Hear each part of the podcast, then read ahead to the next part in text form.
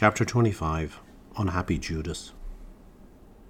When St. Brendan had sailed towards the south for seven days, there appeared to them in the sea the outline, as it were, of a man sitting on a rock, with a cloth suspended between two small iron fork shaped supports about a cloak's length in front of him. The object was being tossed about by the waves, just like a little boat in a whirlpool. Some of the brothers said that it was a bird, others a boat. When the man of God heard them discussing the matter amongst themselves, he said, Cease arguing, steer the boat to the spot. When the man of God drew near, the waves, glued as it were in a circle, kept them at a distance. They found a man, shaggy and unsightly, sitting on a rock. As the waves flowed towards him from every side, they struck him even to the top of his head. When they receded, the bare rock where the unhappy man was sitting was exposed. The wind also sometimes drove the cloth hanging in front of him away from him, and sometimes blew it against his eyes and forehead.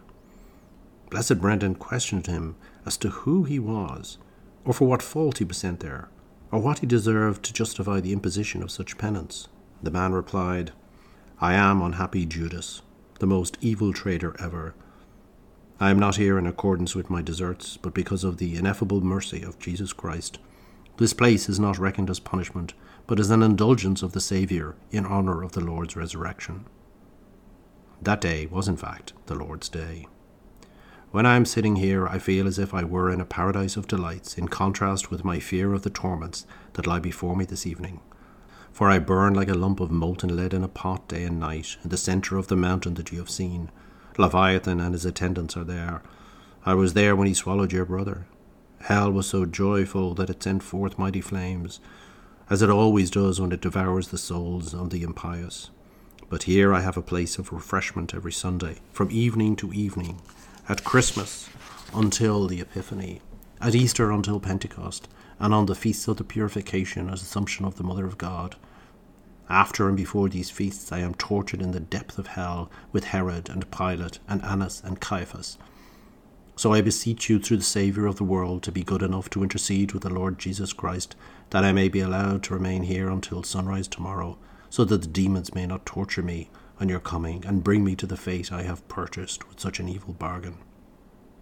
St. Brendan said to him, May the Lord's will be done. Tonight until the morning you will not be eaten by the demons. The man of God questioned him again, saying, What is the meaning of this cloth?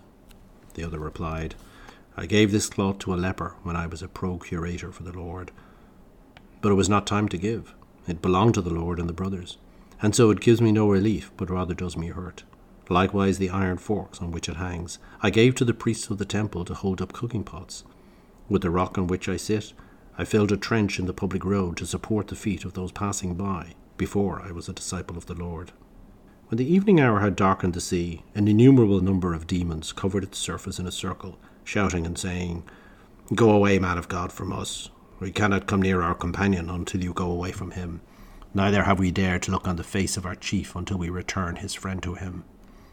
You have taken our mouthful away from us. Do not protect him this night. The man of God said to them, I do not protect him, but the Lord Jesus Christ allowed him to remain here this night until morning. The demons retorted, How can you invoke the Lord's name over him when he is himself the betrayer of the Lord? The man of God said to them, I order you, in the name of our Lord Jesus Christ, that you do him no evil until morning.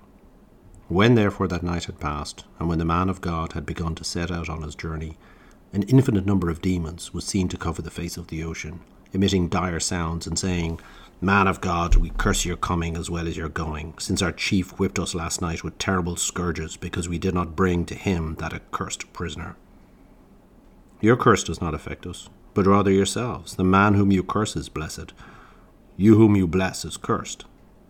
The demons answered him, Unhappy Judas will suffer double punishment for the next six days because you protected him in the night that has passed. The venerable father said to them, We have no answer over that, nor your chief. God will have the power.